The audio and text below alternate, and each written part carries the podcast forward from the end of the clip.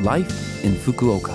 फुकुओकामा जीवनयापन यो फुकुओका सिटीबाट प्रायोजित कार्यक्रम हो नमस्ते ओहाई गोजाइमास म सरिता यो छोटो समयको कार्यक्रम लाइफ इन फुकुओकामा तपाईँहरूको लागि फुकुओकामा आरामदायक जीवनयापन गर्न तथा बाहिर निस्कँदा वा दैनिक जीवनमा आवश्यक पर्ने जानकारीहरू नेपालीमा दिँदै आइरहेकी छु हरेक हप्ताको बिहिबार यो कार्यक्रम म सरिताको साथ सुन्न सक्नुहुन्छ छोटो समयको हाम्रो कार्यक्रम सुन्दै गर्नुहोला फुकुओकामा जीवनयापन आज मैले छाते दिवसको छोटो जानकारी लिएर आएकी छु जुन एघार छाता दिवस हो पानी सजिलै पर्ने मौसम सुरु हुनु अगाडि छाताको बन्दोबस्त गरी राखौँ तपाईँहरूलाई थाहा छ छाताको हेरचाह कसरी गर्ने भनेर?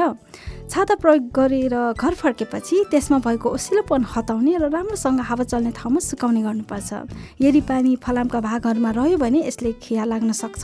साथै कन्बिनी आदिमा पाइने पारदर्शी प्लास्टिकको छाताहरू प्रयोग गर्ने मानिसहरू धेरै हुनुहुन्छ होला। डिजाइन सबै उस्तै भएकोले अर्काको छाता अन्जारमा बोक्न सक्ने सम्भावना पनि हुनसक्छ। त्यसैले यस्तो अवस्थामा छाता समात्ने भागमा आफूलाई मनपर्ने स्टिकर टाँस्न राम्रो होला कि? यसो गर्नाले आफ्नो छाता चिन्न सजिलो हुन्छ। यदि छाता बिग्रियो भने प्लास्टिकको छाता होस् या कपडाको जस्तो भए पनि निलो फोहोर फ्याँक्ने झोलामा राखेर फ्याँक्नु गर्नुपर्छ। छाता राख्दा झोला बाहिर निस्के पनि केही फरक पर्दैन। साथै कपडा लगायत अन्य भागहरू सहित फाल्न सक्नुहुन्छ। त्यस्तै अचानक पानी पर्दा छाता सापट लिन सकिने सेवा आई खासाको प्रयोग गरेर हेर्नुहोला। फुकुओकामा जीवनयापन। आज मैले फुकुओका सहरको सूचना लिएर आएकी छु र सूचना रहेको छ नयाँ कोरोना भाइरस विरुद्धको खोपको बारेमा।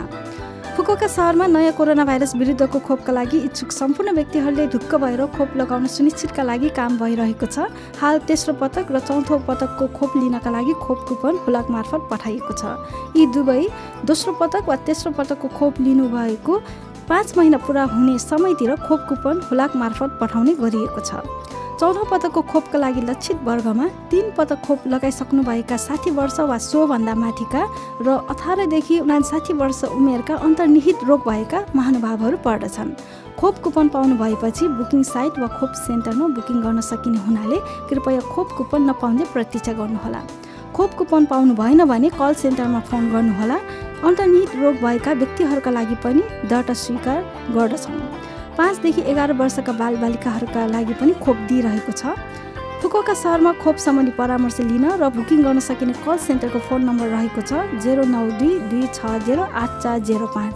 फेरि एकपटक जेरो नौ दुई दुई छ जेरो आठ चार जेरो पाँच। हरेक दिन बिहान आठ तिसदेखि बेलुका पाँच तिस बजेसम्म कल स्वीकार गरिन्छ।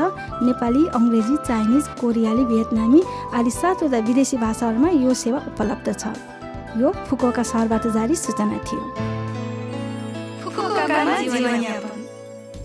यो हप्ताको लाइफ इन फुकोका कार्यक्रम तपाईँहरूलाई कस्तो लाग्यो? लभ एफएमको होम पेजमा गएर लाइफ इन फुकोका नेपाली भनेर खोजी पोडकास्टबाट पनि यो कार्यक्रम सुन्न सक्नुहुन्छ ब्लगबाट पनि जानकारी पाउन सक्नुहुन्छ त्यस्तै तपाईँहरूले प्रतिक्रिया पनि पाउन सक् पठाउन सक्नुहुन्छ र मेसेज गर्नुको लागि तपाईँहरूले टाइप गर्नुहोस् seven six one eight the rate love FM dot co dot JP हजुर इमेल ठेगाना रहेको छ seven six one eight the rate love FM dot co dot JP जाने जाने आज काली प्रसाद बास्कोताको रोगै लाग्यो कि गीत तपाईँहरू सबैको लागि राख्दै बिरा हुन चाहन्छु। तपाईँहरूको दिन शुभ रहोस्। नमस्ते।